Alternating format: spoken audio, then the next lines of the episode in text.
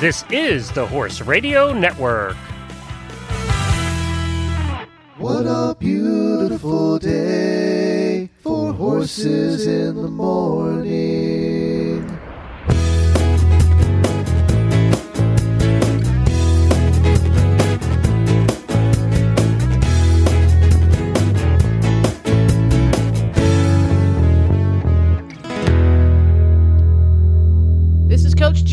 From Ocala, Florida.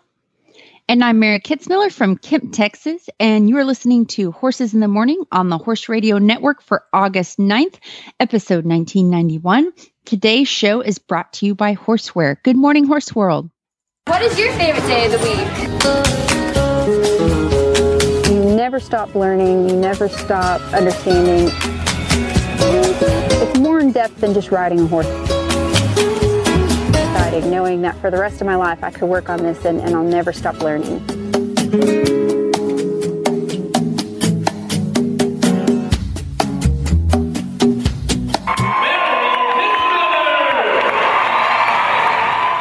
Yay! Welcome back, Mary. She's here the th- second Thursday of every month.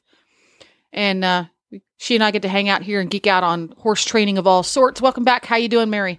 I'm doing good. You've had great adventures since we chatted last. And they are extensive. So give us the, before we get to our tip, give us the quick 101 of uh, Remy's adventures for anybody who hasn't been listening recently and is uh, familiar with Remy.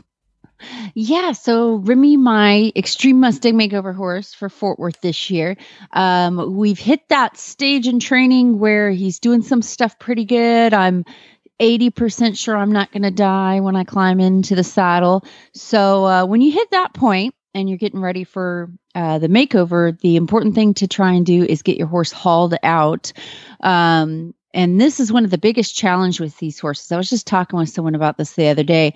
When I um, worked for reining trainers and we had futurity horses um, those horses are only three years old when they show at the big the big show the futurity um, but they've all had two years of training and we've hauled them a lot. So by the time you get to the show you know that horse. You know that okay this horse needs um, just 20 minutes of warm up and they're good to go get in and out. This horse needs to be ridden a long time and get used to the show pen.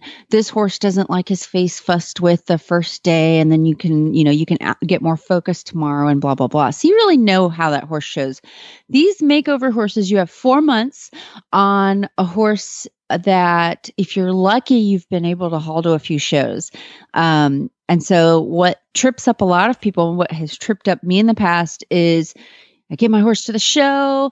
I think, you know, you're acting kind of tired. I better save you for the class. I think you're ready. And then they go in there, the air conditioning hits them, and they're crazy. And you're just, you're pulling them out of the rafters pretty much the whole class.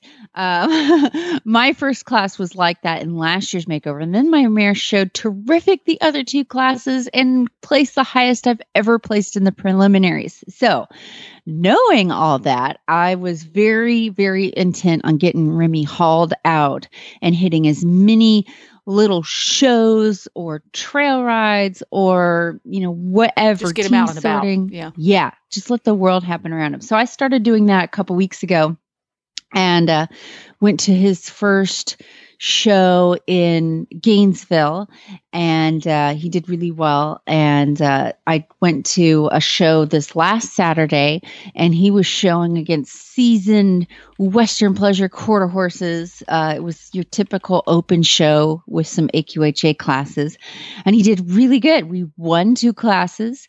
Uh, the judge even came up and asked uh, how old he was, and I told her she said he was only three and he was only gathered last October.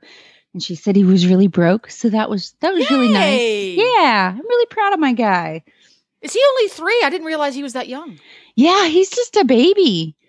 Um, yeah, three years old. Three years old and only gathered uh, last October. So he's uh, hasn't been out of the wild very long. Interesting. And I always wonder, um, and maybe this is something we can chat about a little bit later, is how the age of the horse when he's gathered, how long they've been in holding, you know, those types of things, how they play into how the horse deals with his new lifestyle as a domesticated animal. Yeah, I think it's definitely a factor. Um, you know, it's not it's not 100% concrete. I've had uh, two year olds that were born in the facility act wilder than anything you can imagine. And I've had some older six or seven year olds um, that were pretty great to get along with. But, you know, for the most part, I think getting them pretty young, especially a gelding, because Remy, you know, he was only gelded late last year. But being three, he didn't you know he was kind of just running around with other little studs his age yeah. yeah he was he didn't really get to sow his oats so to speak so he has no steadiness to him at all he's pretty easy to get along with he's your typical gelding Typical gelding. Alrighty, well, we've got a, a cl- training tip this time, and it just says in my notes here, it depends. And I, I told Mary, don't give me any hints on what this is beforehand. I want to be surprised. So, okay, it depends on what? What's this all about?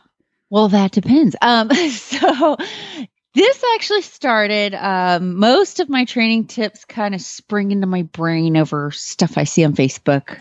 Um, and uh, Shawna Karrasch, uh, the clicker training person who's been on the show, and she's got her own po- podcast coming up. Um, she had posted a very good post about training a horse's emotions and getting them in the right state of mind. And um, that got me thinking, you know, uh, we talk about these themes of animals' emotions and the science of what's going on in their brains and the science of behavior. And most people associate um, that kind of thought with clicker training or positive reinforcement training because it is a very science based approach. And so much so that there are a few who kind of tend to think, and this isn't Shawna at all, she's very cool and open minded and everything, but but some people tend to think that the only people who really have tapped into this type of training of really understanding a horse's minds, really having a solid understanding of science based training are clicker trainers. But, you know, what I've noticed is across all the really great horsemen out there and the great philosophies and programs, um, this idea of getting a horse's mind right really permeates throughout all of those things. And that got me thinking about Tom Dorrance and Ray Hunt, who many consider to be the, the godfathers, the grandfathers of the natural horsemanship movement. Um, so all your Parellis and Lyons and and those guys, they come from Tom and Ray and and the the folks in that ilk. Um, so Tom Dorrance, uh, I never got to meet him, never got to ride with him, but I've I've you know read about him and talked to people who knew him and rode with him, and um, you know, from by all accounts, he was nearly kind of this mystical trainer, like super legendary. You wonder sometimes you hear about a trainer from way back and people really talk him up. I think because it it it bolsters their own program if there's someone who's worked for that guy you know yeah. so so they reach this nearly mythical status. And i've always wondered you know was he really that great? And by all accounts i think tom was one of those people that lived up to the legend. And um one of the things that is oft quoted that he would say when is it depends. It all depends. And so you know someone would go up to tom and say um, well, my horse won't get in the trailer. What should I do? You know, what do you think he's doing? And um, what kind of training would work and whatever. They they're they have this question and they'd expect this very neat, specific little answer wrapped in a bow tie. Well, you need to do step one, step two, step three, and your horse will be fine. But Tom would always answer, well, it all depends. And and I find a lot of great trainers answer it that way. It depends.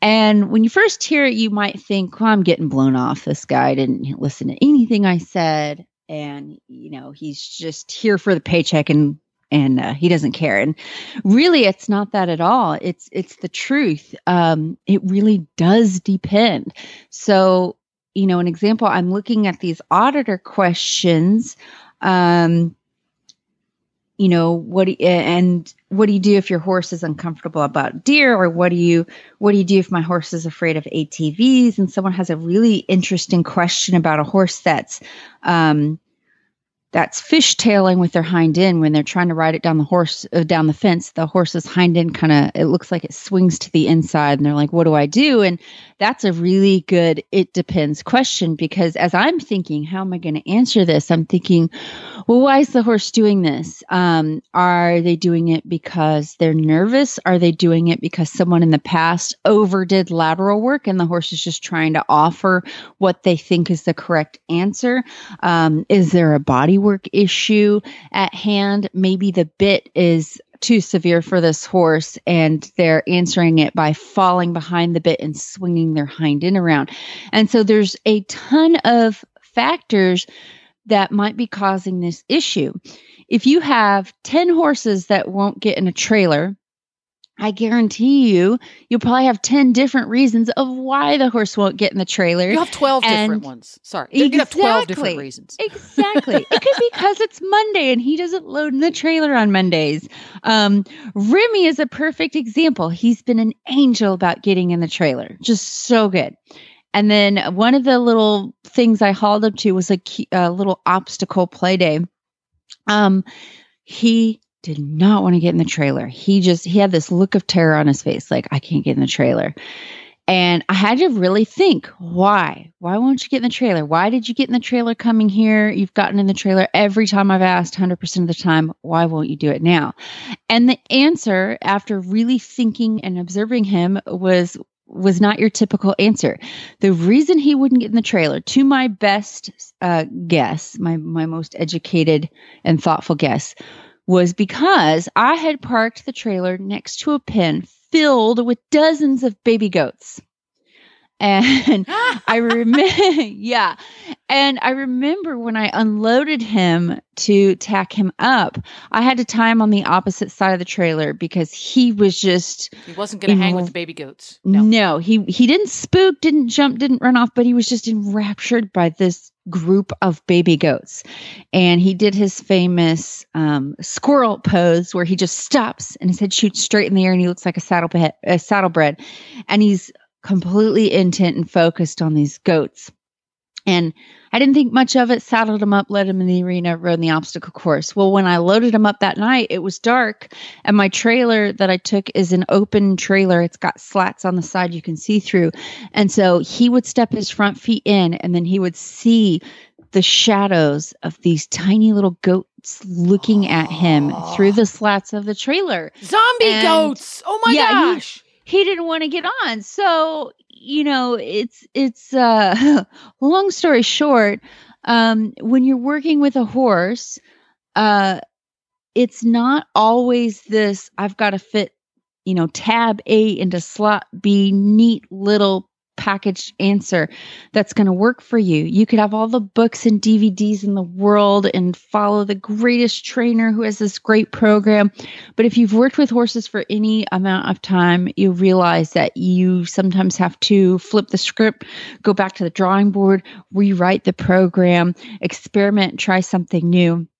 And the most important thing is you really have to look at that horse and figure out what's going on. What's going on in your head? What do you need? Uh, you know, if it's a fear issue, we've got to build your confidence. If it's a body issue, we've got to make sure you feel comfortable and, and as pain free as I can possibly get you. Um, if it's because you're stiff and stubborn and, and unyielding, we need to work on foot control and teach you to soften up and, and be supple and, and, you know, um, that sort of thing. So, um, I think that it depends really goes a long way into understanding the secret of training horses. There you go. You have to be you have to be observant and thoughtful and and logical about it all, right? You can't just get your emotions involved with it. Say, "Oh, he won't get on. He hates me." Uh, That's not going to help anybody. That's my biggest drawback um, with training horses. That's my Achilles heel is I don't typically lose my temper. Um, I don't typically get stubborn and butt heads. Mine is um, what am I even doing with my life? Why am I out here? I don't have any talent for anything. I should just jump off a cliff. Um, so you got to stop that. Yeah. and think about it. If that goes through your head, what goes through the horse's head when they're unsure? Um, you Yeah. know, so sometimes you're both just scared little creatures trying to help each other out. Yeah. You got to have consideration for And you- each other. you don't want to let the and that's interesting that you made you made that observation about once he's in the trailer what's he seeing because he he tried to get in and then said no I can't be all the way in there um there's and now what did you do to finally get him in the trailer did you move away from the goats Um, that was something I considered doing. Um, is okay. We'll just we'll just move away from the situation. Um, in Remy's case, I just waited. That's all I did. He, um, I, and I think specifically because he did the same thing. I took him to an arena last night, and I had another horse tied to the other side of the trailer, and he got on and kind of went, "Oh my god!" and jumped back off. And I had this same moment of, "What the heck?" And then I realized, oh, he sees these horse ears peering in through the slats of the trailer, and that just that particular thing wigs him out.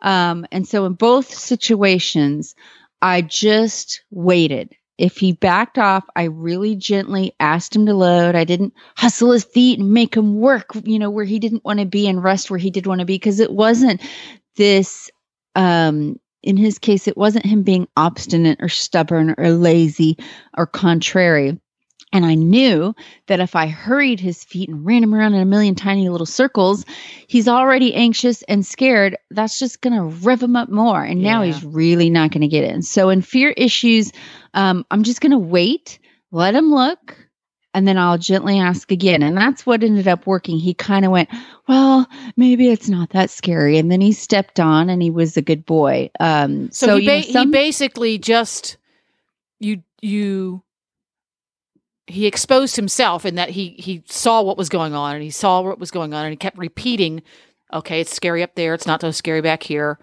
until he got to the point well i guess it's just not all that scary i've seen it 32 times in a row now nothing's bad's happened so okay Yeah, let them do their own investigation and, you know, let some of those, as long as you're in control of the situation, your horse isn't getting ready to flip over or run off, you know, let them, let them inspect and look and go, okay, is this a plastic bag or a mountain lion? Um, you know, give them a chance. is it a plastic bag or a mountain lion And that that's literally what goes through their head is um, am I about to get killed or is it just going to make a crinkly noise? Um, and uh, you know, sometimes if you just wait and let them get right in their own head and realize, you know what, I'm going to be okay. Um, they'll sort it out themselves. Again, you know, if something really bad's going to happen and they're just going to run away with their thoughts and it's going to go crazy, you want to step in there and control their feet and make sure everything's going to be safe. But in Remy's case, in both situations, I just sat there and said, you know, have a look. It's going to be okay. If, but if I had been there like poking and prodding and pushing him, he would have just said, nope. It's kind of like um, I'm terrified of heights. And I used to psych myself out trying to jump off the high dive when I was a kid at a swimming pool. And, you know, I'd walk to the edge of the diving board and I'd really have to think about it like, you can do it. You could do it. You got this. And then I'd jump off. But if I had someone behind me, like kind of pushing into my back every few seconds, I would be down off that high dive, off the ladder so quick, and I would refuse to do it. I would Yeah. just be out of my brain scared. But if you just leave me alone and let me think my way through it, I might build up the confidence and jump. Yeah, and it's interesting. Um, last week I had a little project going. I took I have a clothesline in the barn that stretches across the aisleway, and that's where I dry all the horse laundry. And it's a bit of a struggle when that's there, and I have to lead the horses up and down the aisleway because hello, there's a clothesline full of stuff in the way. So periodically, I leave the stuff up there long after it's dried, so that the horses have to walk under it with the stuff hanging all over it. And Nigel, in particular, struggles with this, um, and it relate and it, it's something I do regularly because it relates back to his issues with horse trailers. He doesn't like things that feel enclosed. He's pretty sure he's going to crash into something with his head or his body, and lo and behold, he does. Uh, so I thought, well, this this is good because you can't crash into a towel, right? You can't hurt yourself. You can't cause himself physical pain with a towel. And I discovered with both he and Scooter, and Scooter's a very alpha pony, extremely alpha. He needs to be in charge of the entire universe at all times. and with both of them, when it comes to walking under the clothesline full of clothing, it's key that I let them work it out. Okay, they'll stay, they'll walk right up to it and touch it with their nose, but actually physically going under it, no amount of hustling those hooves makes them want to do it. Now, getting them to the point where they go up and touch it, there was a lot of hoof hustling because it's like, yes, you can touch that. But once we got to that point, it was very much, uh, okay, we're going to wait. I'm going to stand here and I'm going to say, walk on. And you're going to walk up one step and you're going to touch it with your nose. And then you're going to back up one step. And I'm going to say, walk on one step. And it was that back and forth dance. And if I p- gave, gave too much pressure, the panic set in. And then we were back to the other end of the aisleway. So I had to let them work it out calmly in their own time. And it was it was surprising. Once they did it once, each time I would do it because it was a daily occurrence, I just left the clothesline up. Each day, that back and forth struggle got shorter and shorter and shorter and shorter. Well, then I'd take the clothesline down. And a couple weeks later, I'd put the clothesline back up. And each time that clothesline would reappear a few weeks apart, the whole process got shorter and shorter and shorter and shorter and shorter. So I suspect this next time I hang it up, it won't even be, it's like, oh, yeah, the clothesline there. So what? But the clothesline's not been there for several weeks. So that let them work it out and then let them dwell on it and then let them work it out. So that's that's kind of cool. It is, and and uh, what you just said that whole process that is my secret to obstacles. Um, you know, one, if you have to work the horse away from the obstacle to get them to even approach, um, you know, that's great. And if if I have a button that's not working with my horse, their go button's not working, or it's working too well, and their their stop button's not working, I fix that away from the obstacle. Let's go to this corner. Let's make sure you can side pass so you won't jump on top of me. Let's make sure you can back up. So, you know, if I need you to stop and get back away from something, you will. Let's make sure you'll go forward. Let's make sure you'll go left and right. And then when you approach the obstacle, if you can set it up to where you release the horse over, under, into, um, through the obstacle, they'll find that relief going to the obstacle. And the, and the second part of that, if you can get your horse to take the blinders off um, and and do inspect it, put their nose to it, sniff it, really look at it, you their confidence just skyrockets. Anytime I feel like I've poked and prodded my horse over under through an obstacle, even if they've crossed it I feel like I've lost because it's just me shoving them over something. It doesn't, it won't help them for next time. It won't build that confidence. Yeah, that whole curiosity thing. They once they investigate it and conquered it for themselves, it's a very different reaction 24 hours later. Yeah. Yep. So uh, I think it's time to hear from our title sponsor, Horseware, and then we're going to get our first guest on. Excellent. In the world of horse racing and elite equestrian sports, it's all about how to prepare and repair. Ice Vibe is a truly portable and highly efficient circulation therapy system for your horse. Before activity, prepare to prevent damage by using the Ice Vibe's vibration pads. Repair after the event by using the unique combination of cold packs and vibration to minimize swelling and encourage blood flow. And because it's battery powered, Ice Vibe is truly portable, the essential and affordable tool to prepare and repair. Ice Vibe. You can find out more details about Ice Vibe at ice-vibe.com or horseware.com or ask your local tack shop or online supplier for more information about Ice Vibe circulation therapy from Horseware. Okay. Are back with our guest, and uh, we're going to be talking with Charlotte Cannon today. Um, she's done a lot of showing. Hello. Uh, There's Hey, Shannon! Charlotte. Hi. Good morning.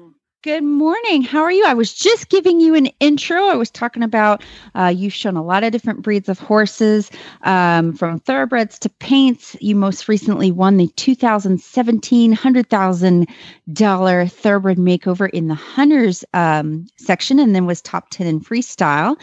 Uh, you're out in South Carolina, and the main reason I wanted to have you on, we're friends on Facebook, and I've been watching you post over the last year or so on um, kind of a unique topic for clinics. And it was a perfect continuation on some of the themes I discussed last month on my show that has gained a lot of interest. Um, so you're covering an, a very interesting subject, something I don't see specifically addressed all the time. You're doing a lot of clinics on this topic. Uh, can you tell us a little bit about um, what it is? Yes, yes um, I have been doing a whole lot of work on relaxation because I went to, you know, I have been hurt, you know, like a lot of us, we get busted up a bunch. And in trying to come back from my most recent deal, I had a lot of fear. And that fear I found went away when I got a whole lot more balance and it occurred to me that maybe the horse's lack of balance may be contributing to this fear. And I went to a clinic with my friend um, Dancing Pete Rhoda, and he does a 10 block system that he calls Walk the Line. And in that clinic, I saw horses going from an adrenaline space, which is the place most horses go when they become stressed, into this endorphin release where they would put their heads all the way to the ground and start wiggling their lip on the ground. And Pete explained to me that that was what was happening. And these horses became so calm and connected and communicating that I was fascinated. And I started playing with his ideas and I decided I wanted to create a cue system to bring horses from an adrenaline kind of survival space into a endorphin release to create an overall feeling of well-being and then also give the horses enough relaxation that they have access to be able to really jump brilliantly and cut a cow brilliantly. So that ended up leading me to the 2016 thoroughbred makeover and we were watching the freestyle and a girl came in cedar potts warner and she was doing piaffe and passage. And these were horses that were at the most having been retrained 10 months. And i didn't really believe that that was a possibility although i'm not a you know, a famous dressage person, I thought that it took years to get horses to do piaffe and passage. So after the class and after it was over, we ended up seeing Cedar at the party. And I asked her, How did you do that? And her horse had only been off the track nine months, so she hadn't started early. And she said, Through endo tapping. And I didn't know what that yeah, I didn't know what that was. And she said that she works for a guy named JP Giacomini, and he created endo tapping. And I asked her if she would show me the next day what she was doing. So the next day we go out and she gets her horse out and she has this thing that looks like a dressage whip with a little rubber ball on the end of it. And I mean, she has a great big stout looking thoroughbred horse that looked like no joke. And she would just tap on this horse and he would go, his head would drop straight down to the ground. He'd lick his lips. He looked so quiet. And she showed us that, but she also showed us the focus that they seem to have with their endo tapping is they will tap to actually amplify the horse's feet. So they use it more for the piaffe and the passage to because when you tap on a muscle, it will cause the muscle to do more amplify whatever it was doing. So if it was relaxing, it will amplify it to relax more. But if it was contracting, it'll contract more. So she has this incredible timing. Really, she and JP both do. And they can get a horse to just stand there and dance right in front of you with just this tapping. But that hasn't really been the focus of my tapping. My tapping, we wanted to get horses to really relax because doing the thoroughbred horses and also doing the all around paint horses, relaxation was our biggest goal.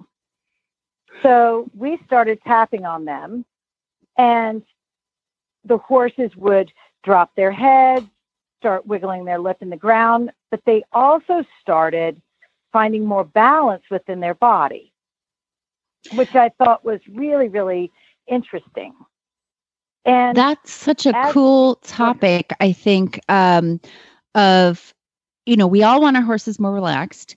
And uh, there's a lot of different ideas to get this done. And I think the biggest key that a lot of people look for is how to get it almost on cue, not like a circus trick, but you know, I'm in the warm up pen, they're calling my class, and my horse is doing uh, what I call like a voluntary piaffe, and I'm showing yeah, a Western yeah, pleasure. Yeah. You know, he looks like a Lipizzan, and I've got to go in a Western pleasure class.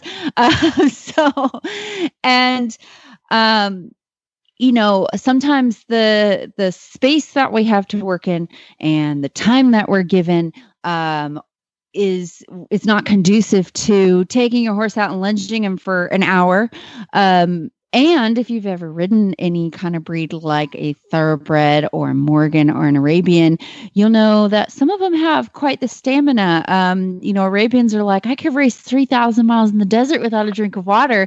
You lunging me for 10 minutes is not going to touch my energy. and absolutely.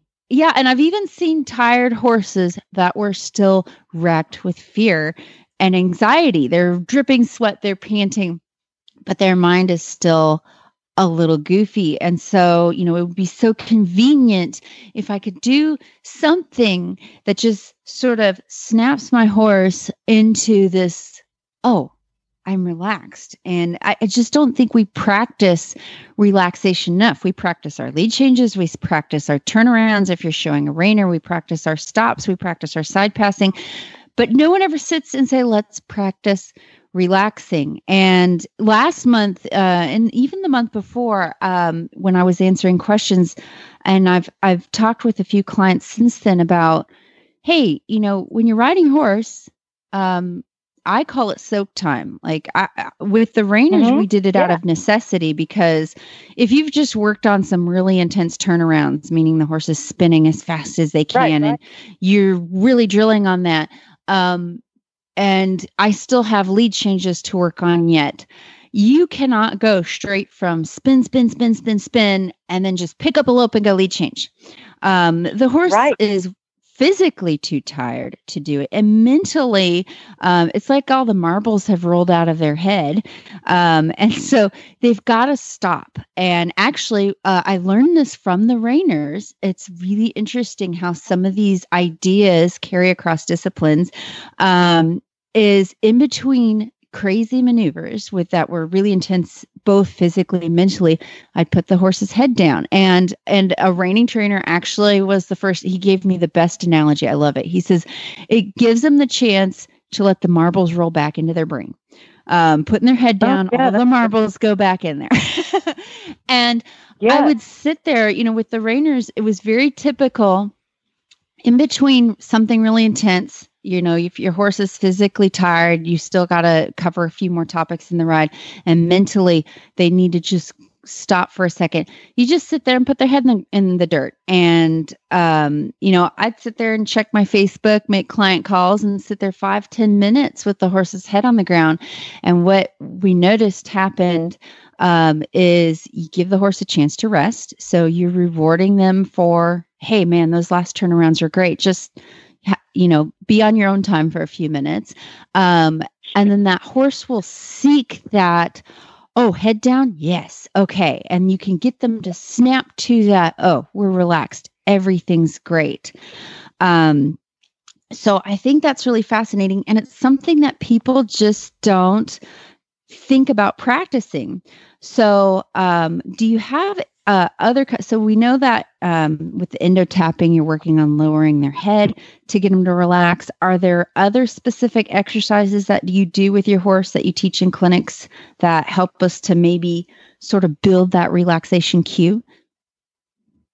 Yes, that's that's very interesting. You asked that because we do do the tapping until they go with their head all the way to the ground and doing their lips, but we also do turning their neck. Ah. There's a guy there's a guy Paul Williamson that I found after trying to research and see if there were other people doing I know who you're talking about. The uh the jockey. Is he Australian and he's in yes. Yes, and I found that really fascinating because he says that when you turn the head like a normal lateral flexion, that that cuts off the adrenaline response, you know, sort of your fear response, and it gives the horse a little endorphin release. And when he brings that head around, he holds it for a very short time, you know, 30 seconds or a minute, and then he can literally push the horse over and it lies down on the ground and then it you know processes through things and then comes up and he's able to hop on ride them. Like it, it saved a lot of horses. And i found that to be so cool because we all use bending. We all use these lateral flexions. And i never realized that those that that was what was happening with that. That's a And really uh, interesting thing that you brought up with him because I also, you know, kind of just came across this guy on YouTube. Um, whether you agree with what he's doing or not, it's definitely work, worth a look. And he also calls his method endo tapping, but it's very different.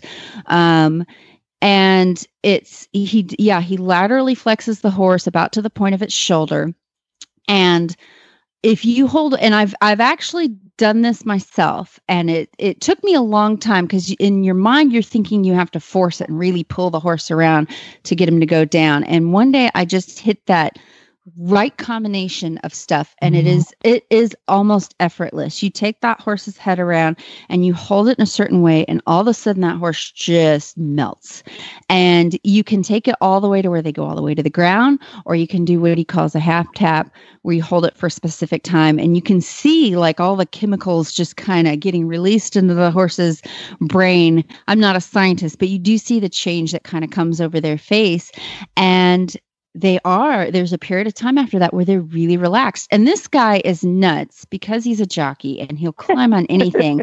he will lay this horse down, never been started, and hop on and ride off. And um, I'm not that extreme in how I do it, but um, the point you brought up of this idea of lateral softness and suppling, I was taught probably like you were like, oh, that's how you get collection. That's how you get the horse to soften to the bit and make them look pretty in the show pen, yada, yada, yada.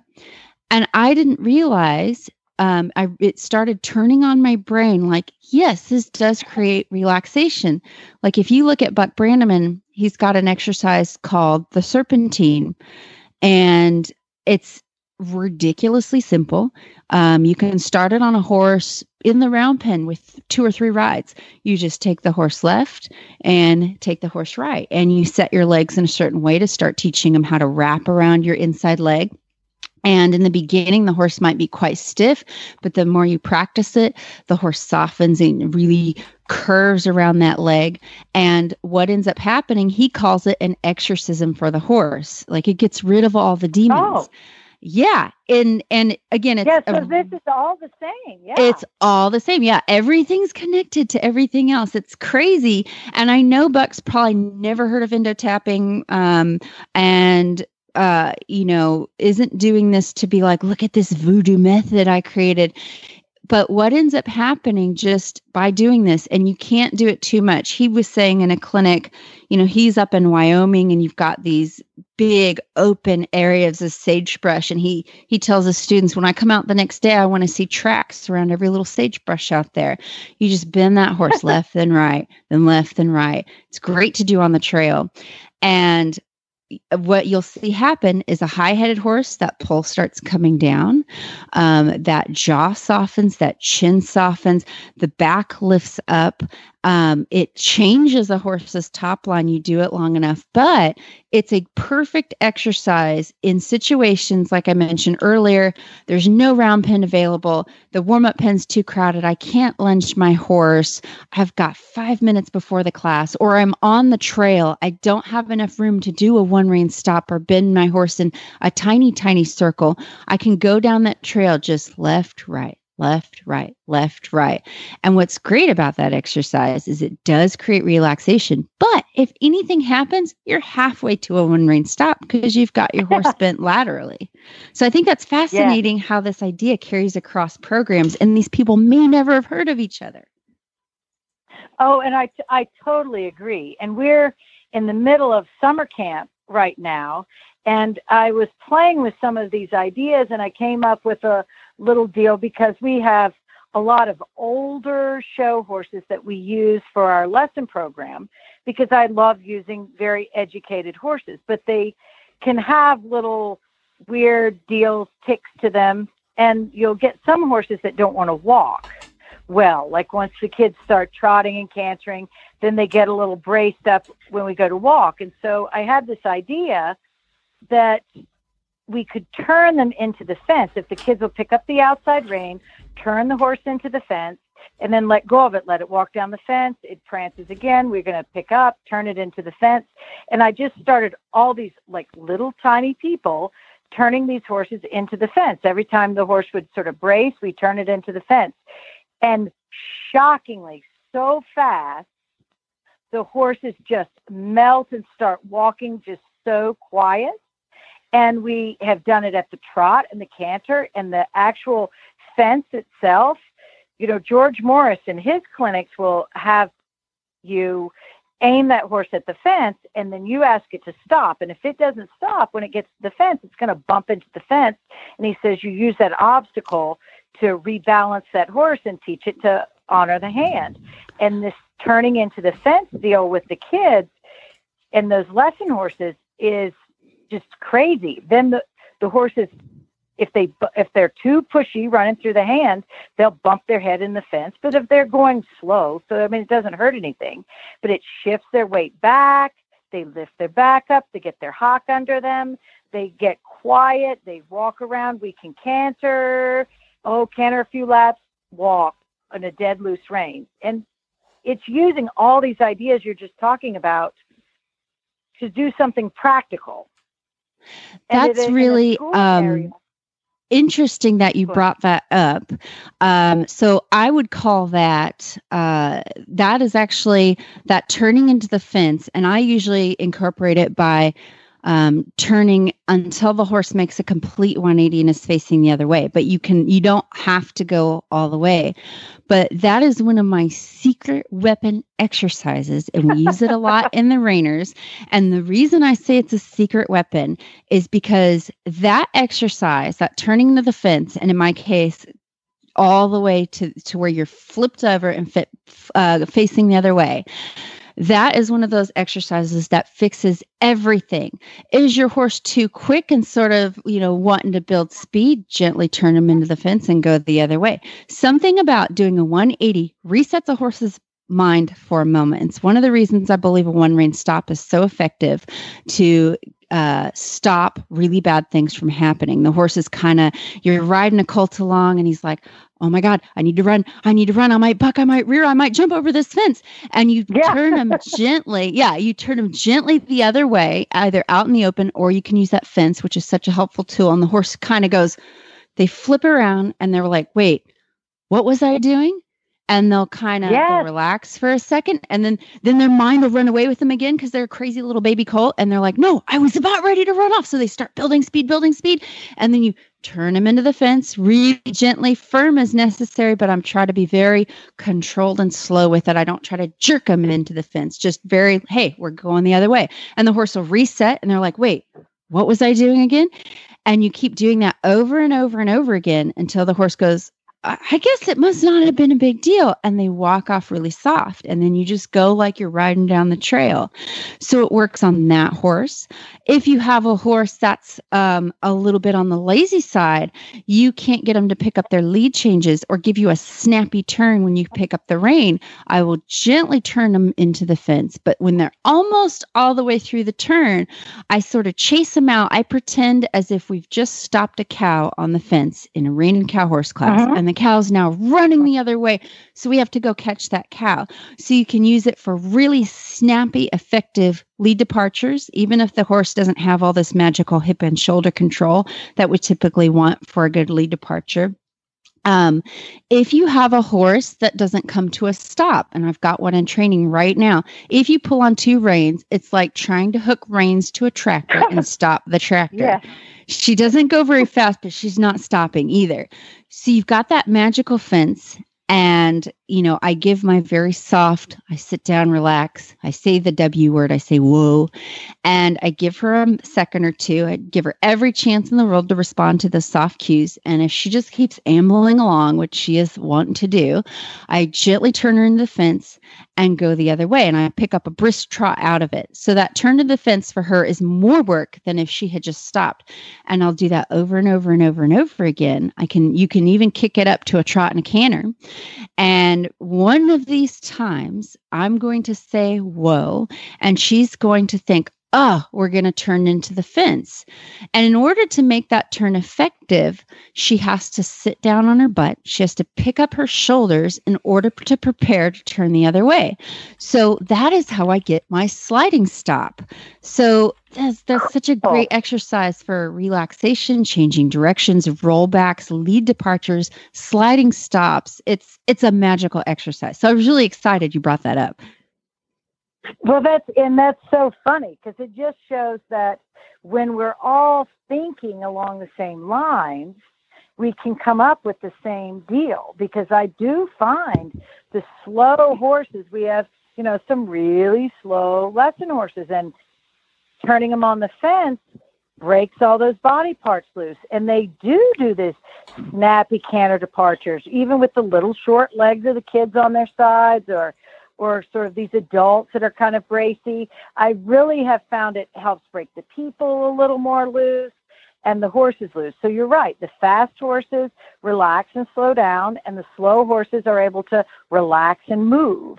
And I felt like that's so powerful. And one thing I do want to bring up in this conversation is JP that made up the endo tapping for the dressage kind of folks he was telling me that a horse cannot learn until it is relaxed. And relaxation is the place where learning and retention come in. And I've been teaching, you know, fear and the adrenaline go together, and fear does block learning. So the more we practice getting the horses in the relaxed space, that is where everything can sink in and line up. And like you said, I love that the marbles can all roll back in their head and find a little spot.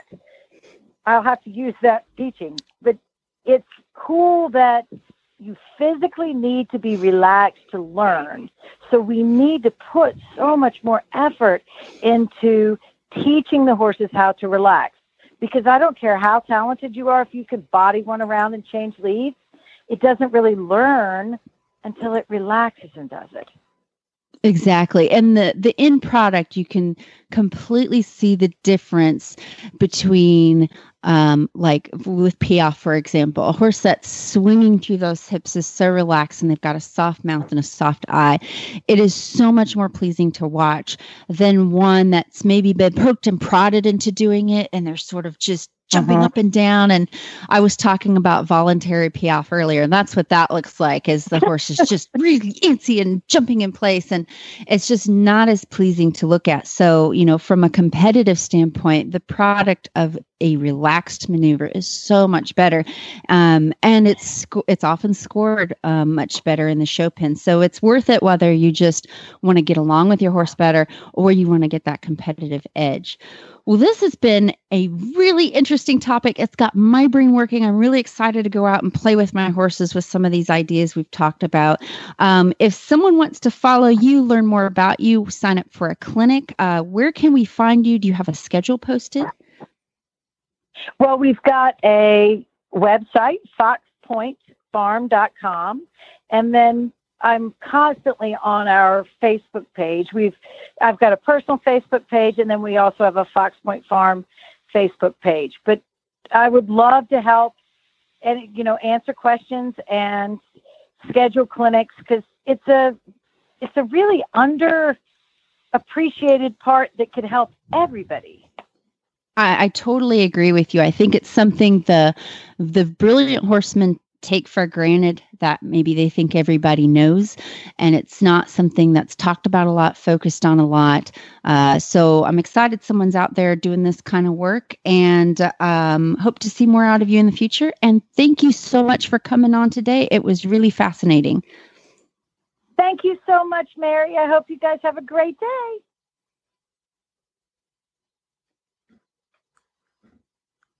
Well, that was pretty darn fun. My, now I feel like my brain has overheated.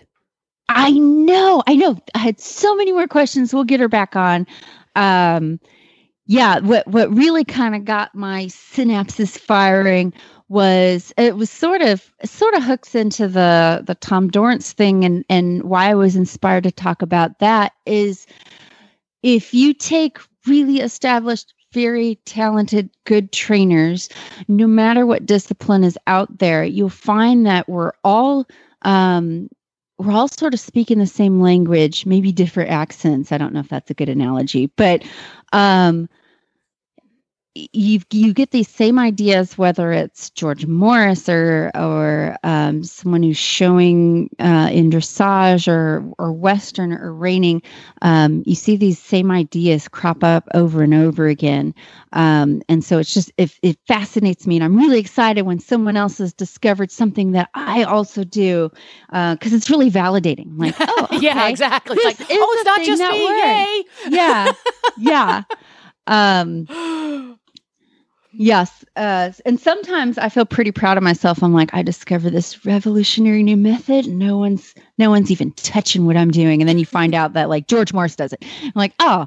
And it's interesting it's because been around. it, the the background and the basis and the history and the the um, origin of these different disciplines is so different yet the overall picture the the picture of the relaxed athletic cooperative team that's universal right? We want the those we want the relaxed and the athletic to apply to both horse and rider so that the cooperative team can happen.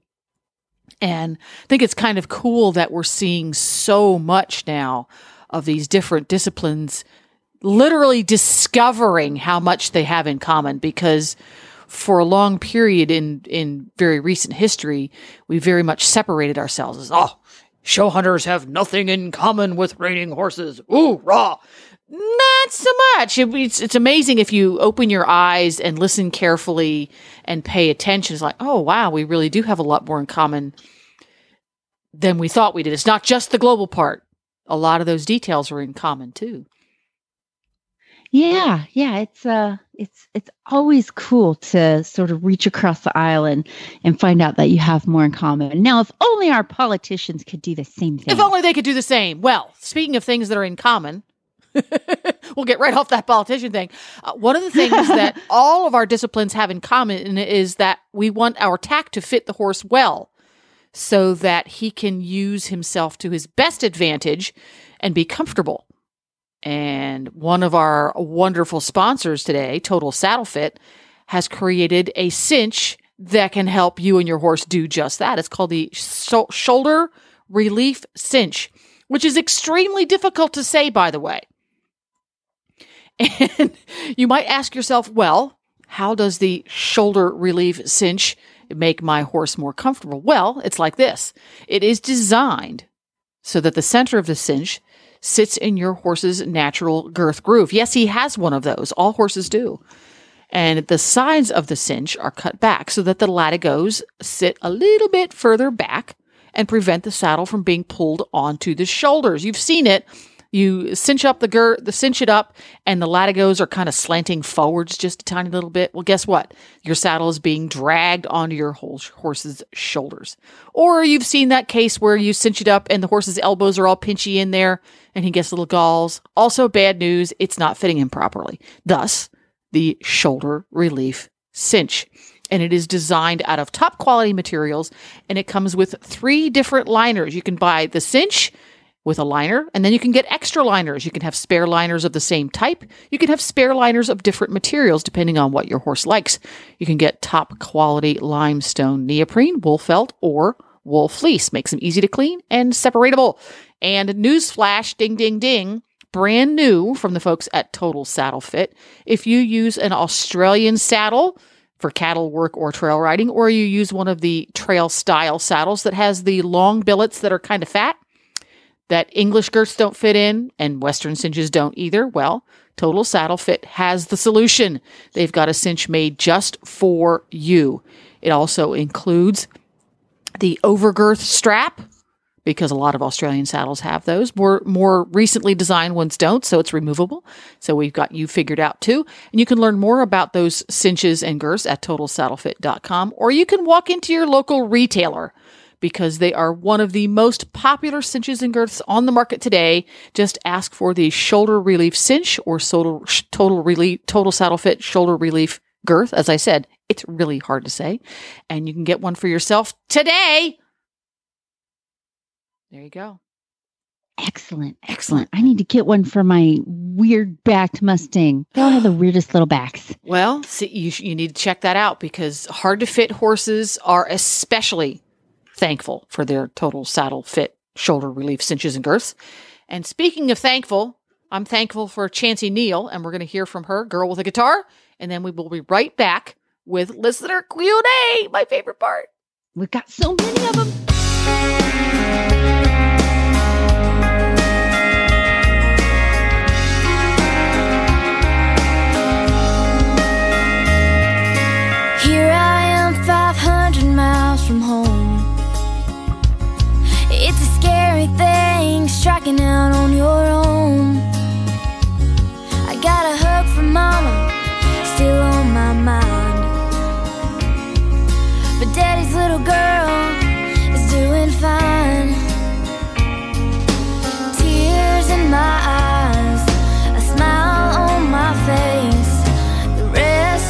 My life starts today. Well, I'm just a girl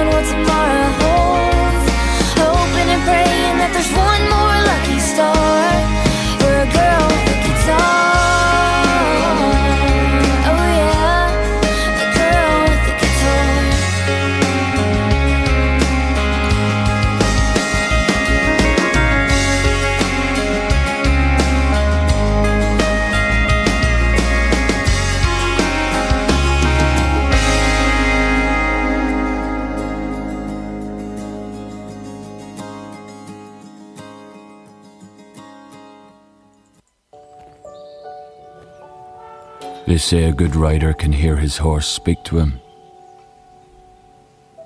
But a great rider can hear his horse whisper. The years he's given me. Nobility without conceit. Friendship without envy. Beauty without vanity. A loyalty without compromise. I borrowed freedom when we rode.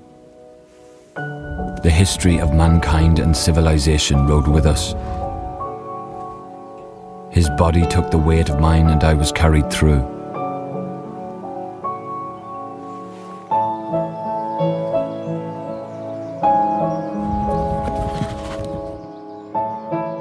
I can still hear that whisper.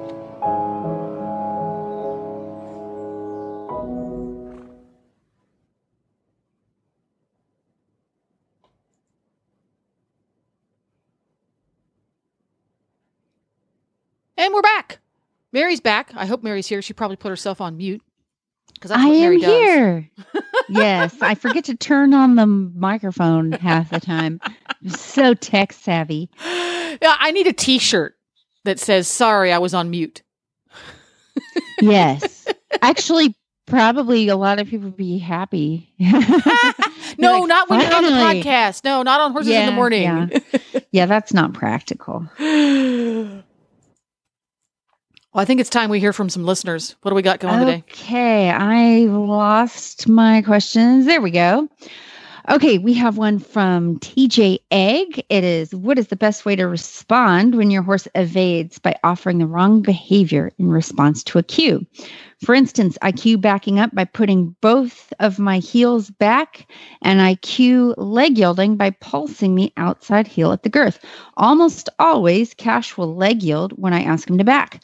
I don't know how to best communicate to him that that is wrong and what is right. So that's fairly typical, especially in the case of a young or green horse or when you're retraining. Um, and I'm going through this with uh, my Mustang Remington uh, because I have to get so much lateral work um, and cues working on him for the makeover. I sometimes don't have time to break it up as cleanly as I would like.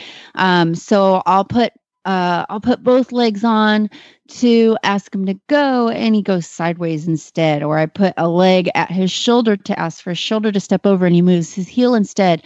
Or I ask him to back up, and he has done this too, where um, well he doesn't leg yield. What he'll do is he'll move his hindquarters instead of backing. So um, you know the first step is don't panic and don't punish uh, because your horse is trying. You've given a cue and they're moving their feet. They're like, I know you're asking for something and I'm going to try and give you something. I just don't know what. So if the horse is responding to the cue, even if it's not with the right answer, uh, you're already in pretty good shape. They're moving their feet. If they're moving their feet, you can do something with that. You can redirect that energy into the maneuver you would like. Um, so, uh, you know, I never, I never punish if there's try there. And even if there's not try there, I, I try to avoid really uh, coming down hard on one. I just I keep asking till I get it, and then I reward. So uh, if your cue is to put both heels back. Uh, and he leg yields instead. Um, what my uh, first suggestion would be uh, do not release the cue because your horse did the wrong thing. So I see this happen quite a bit, like picking up the wrong lead, for example. Uh, I use my outside leg back uh, to get the correct lead. So if I put my left leg back and actually bring my right leg forward, but that's not really uh, important. I have a specific cue that I use to ask for my right lead. If my horse gives me the left lead, uh, what my instinct to do is is to stop cueing. I stop my horse. I set it all up again, and then I ask again. Well, sometimes you'll confuse the horse into thinking he did correct because he did the wrong thing, and you release the cue. So he's like, "Ha ha!" The release happened when I did that thing, so that's the right thing. Because uh, obviously we can't tell them, "No, you silly boy, you didn't get it right." Uh, they have they only have our cues and the release of cues to go on. So what you need to do is continue the cue that you are using to get the thing you want. Uh, in the case of leg yielding, when they should back up, so you put both your heels back. The horse does not back, they leg yield. Uh, I would think if I was on the horse, what I would do is use my hands then to redirect that energy backwards instead of off to the side. And then as soon as I get something that even smells like a backup, I'm going to release, give them a short break, and then try again. In fact, I actually use this idea of using a lateral maneuver to get the backup, um, to teach the backup.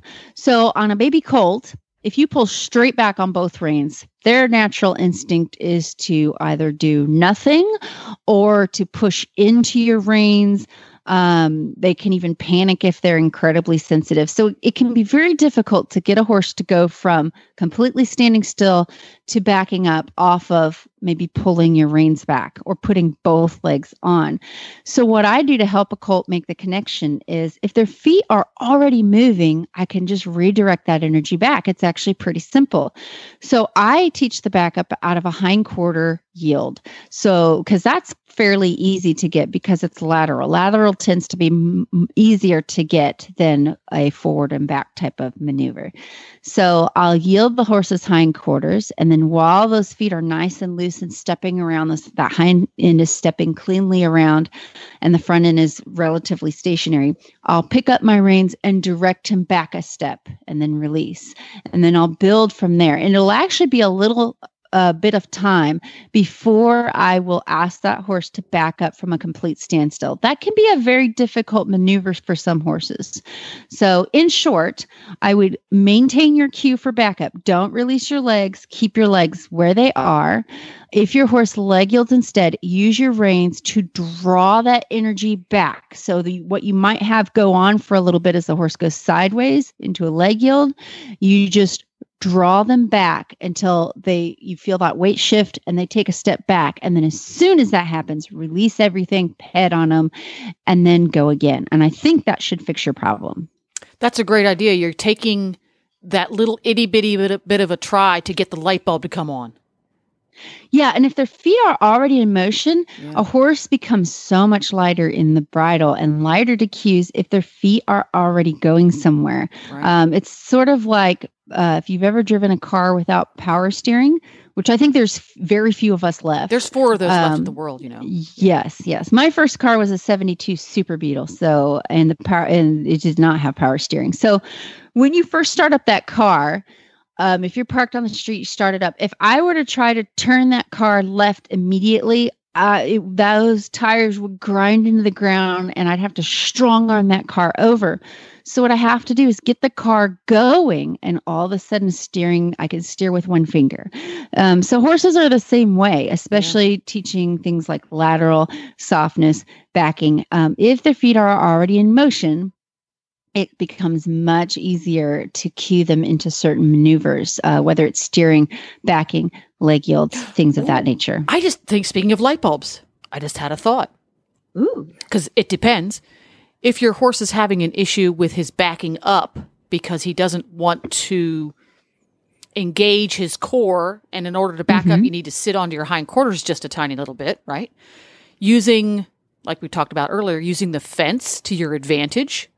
Mm-hmm, and mm-hmm. an exercise that might be useful this horse for this horse is that turn back where you are moving along the fence at whatever gait and you do a 180 t- degree turn by turning towards the fence because the horse is by nature going to sit back onto his haunches and frequently take at least a half a step back. So for this horse, if leaning onto his haunches, sitting back onto his haunches, shifting his weight, um, is not something that's going to occur to him naturally, like for example, Nigel, that doesn't occur to him naturally. It's not something he would do unless um, environmental conditions required it. In other words, he, there was a fence in his way or there was a pony about to kick him. Um, that might help him get that light bulb to come on also in a way that doesn't involve your aids. It's like his idea. Yeah, that's that's a really interesting idea and uh, definitely worth trying. And yeah, don't underestimate uh, using your environment as a training tool. If I have the fence to help me make a turn, it means I don't have to pull on my horse as hard. Um, or I will use barn sourness to get correct leads. Um, it, I know when my horse turns to go back to the barn, if we're loping around the pasture, he's going to be most likely to stick that inside shoulder forward at the right time coming around that turn. So if I have problems with the lead, that's where I'll ask him. So using your environment as a training tool is is There a very powerful way of getting some stuff done. Cool. Yay. All right. Who's next? Okay, uh, let's see here. I'm I'm looking. We got so many. I want to make sure. Um, okay, we have two questions. I'm going to lump together because I think they're very uh, similar. From Lulu Clark, we have any ways to help a horse become more comfortable around deer. Frankly, they start startle the crap out of both of us. so I know I need to work on myself too.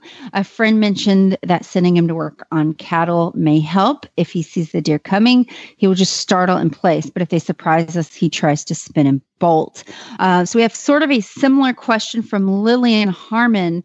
I have a new mare who's terrified of ATVs when we that we encounter on trail. Her first reaction, even if the ATV is far away, is to bolt. Um, her fear isn't a oh, what is that? Kind of fear. Uh, it feels more like a phobia. I have tried to use her energy to move around in big circles, bends, leg yields as the ATV comes closer. I've also tried having her halt and face the object, all resulted in a 180 degree turn and bolting explosion. This mare has an unknown history, um, and she could have been chased by ATVs. Or could she have been chased by ATVs at any one of her previous homes? I'm curious Um, about so- this one because I had a horse Yes. with ATV phobia. So Yes, I'm curious to hear, hear what you have to say. Yeah. Knowing or guessing a horse's history can be very helpful in informing us uh, why are they doing it. Uh, but ATVs are generally scary as heck, um, whether your horse has had some sort of bad history with them or not. Um, so we'll do the ATV first. Um, what I would suggest anytime my horse is fearful of a moving object, this could be a cow, a bicycle, a tractor, um, a car, A jogger. A jogger? Yes. Uh, what i try to set up if at all possible is to get the horse to follow that object. So this won't work with the deer because obviously i can't hire a deer to come out every day and uh, you know jump around my horse till they're used to it. Uh, so i'll get to the deer specific one in a second. But with the atv um, if i can manage this. If you have one yourself or you know someone with an atv you can build a horse's confidence around scary vehicles approaching. By having the horse follow it. This is the basic foundation of working a horse on cattle. Uh, if I have a colt that's never seen a cow before, I am not going to go into a herd of cows and just start cutting cows. Um, what I do is I turn the cow loose in a big arena and I you do what's called tracking the cow. I'm going to follow the cow around. Um, and so you can do this. I've done this with horses that were afraid of tractors. Um, anytime a tractor would drag in the arena, my horse would freak out in his stall. So what I learned to do, this was this was at a place where I worked, is I'd saddle up that horse every morning, and when I knew the tractor was coming in to drag, I'd hop on the horse, point their nose right at the tractor, and follow it around. Um, so this will help get your horse around an object, and it's relatively safe because the object's not coming at the horse. Um, so your horse is much less likely to do a 180 and bolt. Plus, the more you follow that object around, the more their confidence will build. And you'll find they'll actually start going for that tractor and, and really, t- you know, building that confidence and charging forward and chasing it around. Um, so, like if they're afraid of cyclists, if you can hire some kid with a bike and ride, have that kid ride slowly around the arena and you trot your horse behind. Uh, the biggest thing is just to keep that horse's nose pointed right in the middle of that obstacle. Do not let them pass it because if they start passing it, then all of a sudden the obstacle's chasing them Yep. and we have a bolting situation. So Now- keep them. if you have a horse and rider situation where even having one that is on your side that you're going to follow might be a little bit intimidating, you could probably just take that ATV and park it in the middle of the, of the arena, teach the horse that he can get close to it, just like my clothesline, right? That Mhm. that works because some horses it's so deeply ingrained the smell of the vehicle gets the adrenaline going, and and if the horse if the human has a history, it's going to get the human's hi- adrenaline going, kind of like your diving board. Then you have the thing running in the arena or in a Mhm, controlled mhm. situation where you only have to get as close to it as you want. You can hear it, you can see it, it's just sitting there. Yeah, you might start following it from a hundred yards back. Right. Uh, you don't have to get nose touching, um, but as long as you keep the object going away from you, you're Yeah. going to. If I get closer, it gets f- further Yeah. away from me. yeah. Yeah. What I mm-hmm. find is when I'm following something, the horse will tell me when he's ready to get closer. He will actually build speed and start. It's amazing how following something really builds their confidence and they go from this terrified, oh my God, to, hey, let's go see what this thing is that's running away from me. Because if then it becomes the horse is chasing the object. So he is going to like go, hey, hey, where are you going, tractor? Let's go, let's see what you're all about. And from there, then you could start building on having it come up behind you, but always start with you um, going behind it. And yes, so you can have that vehicle parked um, and and work on getting up close to it. And here's how I'd recommend doing that. And really, any obstacle, whether it's a puddle of water, a tarp, um, I try to avoid just beelining for it and going right up to it and saying, "Here it is, horse." Look at it, you know, because then your horse is going to get, they're going to get really scattery. You'll feel them as you try to push them toward it, where they might go right, left, the marbles are going to fall out. I love that analogy, by the way. Yeah. I know it's my favorite one. Um, so let's say I park an ATV in the middle of my arena. What I will do is I will do a very large circle around it. That circle might be, have to be 100 feet in diameter. You'll know the limit of where your horse is going to be manageable and where, oh my God, he's going to flee at any moment. So take as much space as you need. And I like to tr- I like to, do this at the trot because you're kind of getting their muscles moving. It's not as um, out of control as possibly cantering. Um, and I think it's a little bit better than the walk. And I get my horse focused. I don't even really look at the ATV. I'm like, we're trotting a big circle. There happens to be an ATV in the middle of it. You work on that circle, soften your horse, lift their shoulder, do what you'd normally do, training on the circle. And then every so once, every once in a while, every so often, maybe two or three circles, turn your horse 180 degrees toward the object. Never ever turn away. This is also a rule from cow work. Oh, never yeah, turn never away. Of that. 'Cause then it's Never chasing ever. him. Yes, never ever turn away from a scary object. Same with cows. If I turn my horse away from the cow, where is the cow now? He's behind me. Now he's chasing me. If I turn him into the cow, um, we're still facing the cow. So I circle around that ATV, turn him into the ATV. Now I'm going the other way. What you're going to find happens, and this this has happened to me every time I work on this. It might take you days to where you can get have any hope of getting close to the ATV. I don't have I don't try to make it happen. But what ends up happening is the more the horse turns into an obstacle, he gets a chance to see it out of both eyes. His confidence naturally builds. But unless your horse is the most brilliant horse ever at rollback, you like doing a rollback, unless he's an NCHA cutting, every time he turns in to the object to go the other way, you know, do a reverse and then you're circling the other way. Naturally going to step closer to the object and his circle will start getting smaller and smaller. Um, now, whether this takes 20 minutes or 20 days, it depends. It's up to the horse. But eventually, you're going to be circling rather close to that ATV. Um, every time I do a session of this, if I feel my horse has gotten a little bit closer than he was when he started, and I feel like he's relaxed and focused, and he sort of let down that kind of, oh my God, it's going to kill me. Then what I do is I let him rest. Once he makes that that step closer to the object, I stop, let him rest, pet on him. And one of these days, I'm going to get very close to that obstacle. I'll let him rest right up next to it. I will not force him to investigate it. Um, it will usually happen na- naturally. He'll rest next to that obst- obstacle and he'll go, Hey, what's this ATV made of? And you can very cautiously let him kind of touch and inspect it. Um, so always turn into the scary thing. Uh, so with the deer, obviously I can't hire a deer to come over um, and desensitize my horse. Uh, working the cattle is a terrific suggestion uh, because you can track a cow. Um, it, it's a little bit, it's a little easier to get a hold of a cow. Um, so uh, I w- if you can uh, do that, I would do that. Um, when you're on the trail, uh, I would always make it a habit. So if you're on the trail, something might come out ATV, bicycle, deer, whatever. Make it a habit to keep your horse engaged the entire length of the trail. I very rarely pitch the reins away, drink a beer, and just look at the scenery when I'm on the trail. I'm always doing something. So, the serpentine exercise I talked about a little earlier uh, is a great way to keep your horse engaged while keeping him moving down the trail. You won't lose a hold of your group because you're too busy training on something. I just go left and right down the trail, asking for very shallow bend.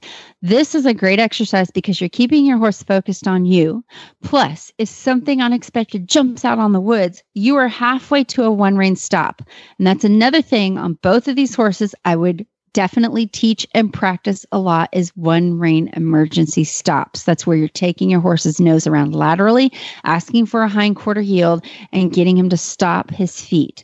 Um, if you if you do any kind of trail riding or out in the open, you need to teach your horse this maneuver. It's something that will allow you to get control. It can prevent a bolt, can prevent a buck. Um, so if that deer runs out, turn your horse. Um, do that hind quarter yield and get control of the situation. Um, so that's incredibly important.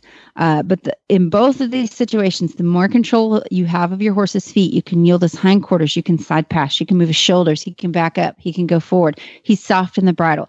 It's going to exponentially increase your chance of getting control of him if everything goes to heck. So, uh, in short, keep your horse engaged, follow an object if you can get that situation set up. If you can manage it, always try to turn into the scary thing instead of away. And if all else fails and your horse is like, I got to get out of here, make sure you've practiced a one rein stop hundreds and billions of times at home in a safe environment first. It's not going to work for you if you've only done it two or three times. and now, when you need it the most, and your horse is going to be at his most quick footed, stiff necked, wide eyes, flared nostril, brain gone um, state, that's not where bending is going to help you is unless you've practiced it until it's muscle memory for you both. So that one rein stop, that'll save your life. There you go. One rein stop. So once again, we have way more questions than we have time for. Maybe next time we'll have less guests and more questions. yes, I, We'll we save can these. do an all question show. Yeah, we- uh, we I can even thought about doing like a Facebook Live where because these all these questions today were fantastic. good so idea. I'm saving. Yes, I've got them all hoarded in a vault, and one of these days I'm going to whip out all these questions and answer them. Yeah, we'll do that. So uh, we got to wrap it up today. We're running out of time. So you can find links to today's show at horsesinthemorning.com. If you haven't done so already, follow us on Facebook, Horses in the Morning. You can follow us on Twitter as well, and we are Horse Radio there. And uh, we will see you next month. And tomorrow we will be back with Friday, really bad ads. Tune in.